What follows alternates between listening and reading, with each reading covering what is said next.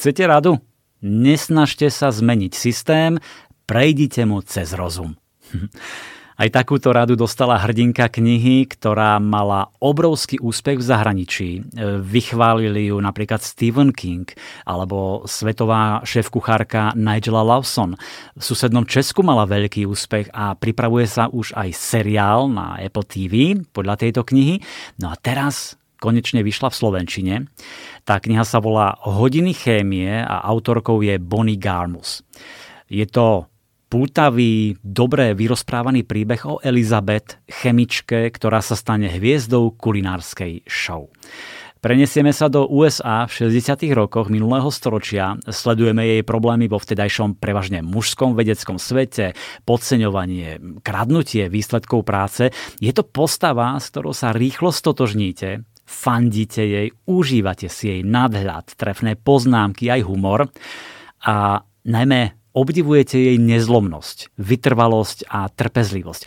Jej schopnosť ísť si za svojím napriek nie osudu, ale skôr napriek neprajným ľuďom. A je to veľmi inšpirujúce.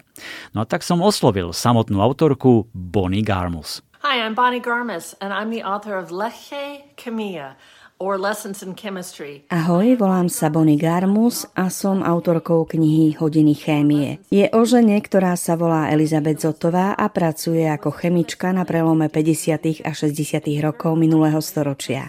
Nedobrovoľne sa stane moderátorkou kuchárskej televíznej show, ale na miesto varenia vyučuje chémiu, pretože varenie je v podstate chémia. Pravda, že producenti sa s jej pohľadom nestotožňujú a zdá sa, že má veľký problém. Ale publikum, ktoré tvoria priemerné ženy v domácnosti, jej to zhltne aj s navijakom a postupne sa pre projekt nadchnú všetci. Jej show totiž v zásade nie je o varení, ale o prejavení vnútornej sily. Elizabeth vyzýva svojich divákov, aby povedali nie spoločenským obmedzeniam, aby vstali a prejavili odvahu byť tým, kým skutočne sú, bez strachu či ospravedlňovania. Veľmi sa teším, že kniha vyjde na Slovensku. Ďakujem, Ikar.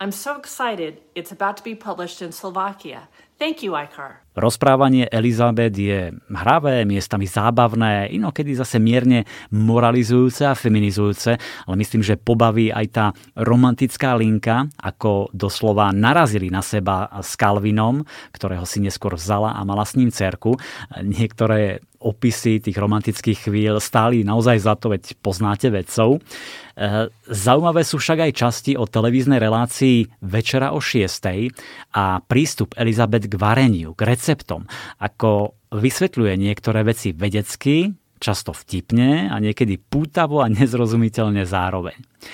Elizabeth, eh, tá hlavná hrdinka, je naozaj veľmi pekne vykreslená postava. Je to vedkynia, je to chemička, tak trošku čudáčka, ktorá napokon z relácie o varení urobí feministickú show o rovnoprávnosti mužov a žien, o boji za práva ľudí, aj o emancipácii. A kniha Hodiny chémie ponúkne aj mnoho myšlienok, nad ktorými sa dá minimálne zamyslieť. A môžu byť odrazovým mostíkom pre väčšie úvahy o živote, sebe samom, o ľuďoch, o spoločnosti ako takej. Mám pre vás úryvok z knihy, ktorý číta Lucia Vráblicová. Elizabeth Zotová, bývalá chemička pracujúca vo výskume, bola žena s bezchybnou pleťou a s nezameniteľným správaním, ktorým všetkým dávala jasne najavo, že nie je a nikdy nebude priemerná. Rovnako ako všetky slávne hviezdy, aj ju objavili.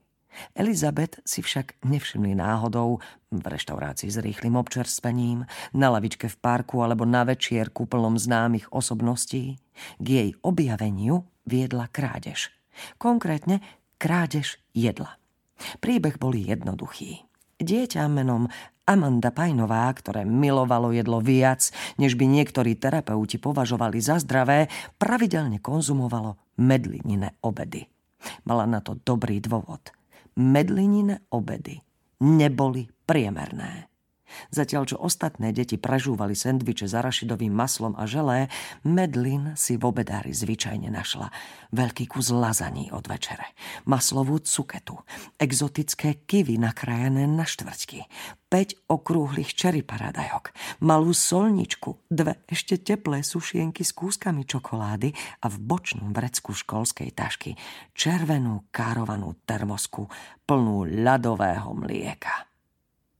Pravda, že taký chutný obed chceli všetci vrátane Medlin, no ona ho ponúkla Amande, pretože priateľstvo si vyžaduje obete a zo všetkých detí v škole sa iba Amanda neposmievala malej čudáčke, za ktorú sa považovala už aj sama Medlin.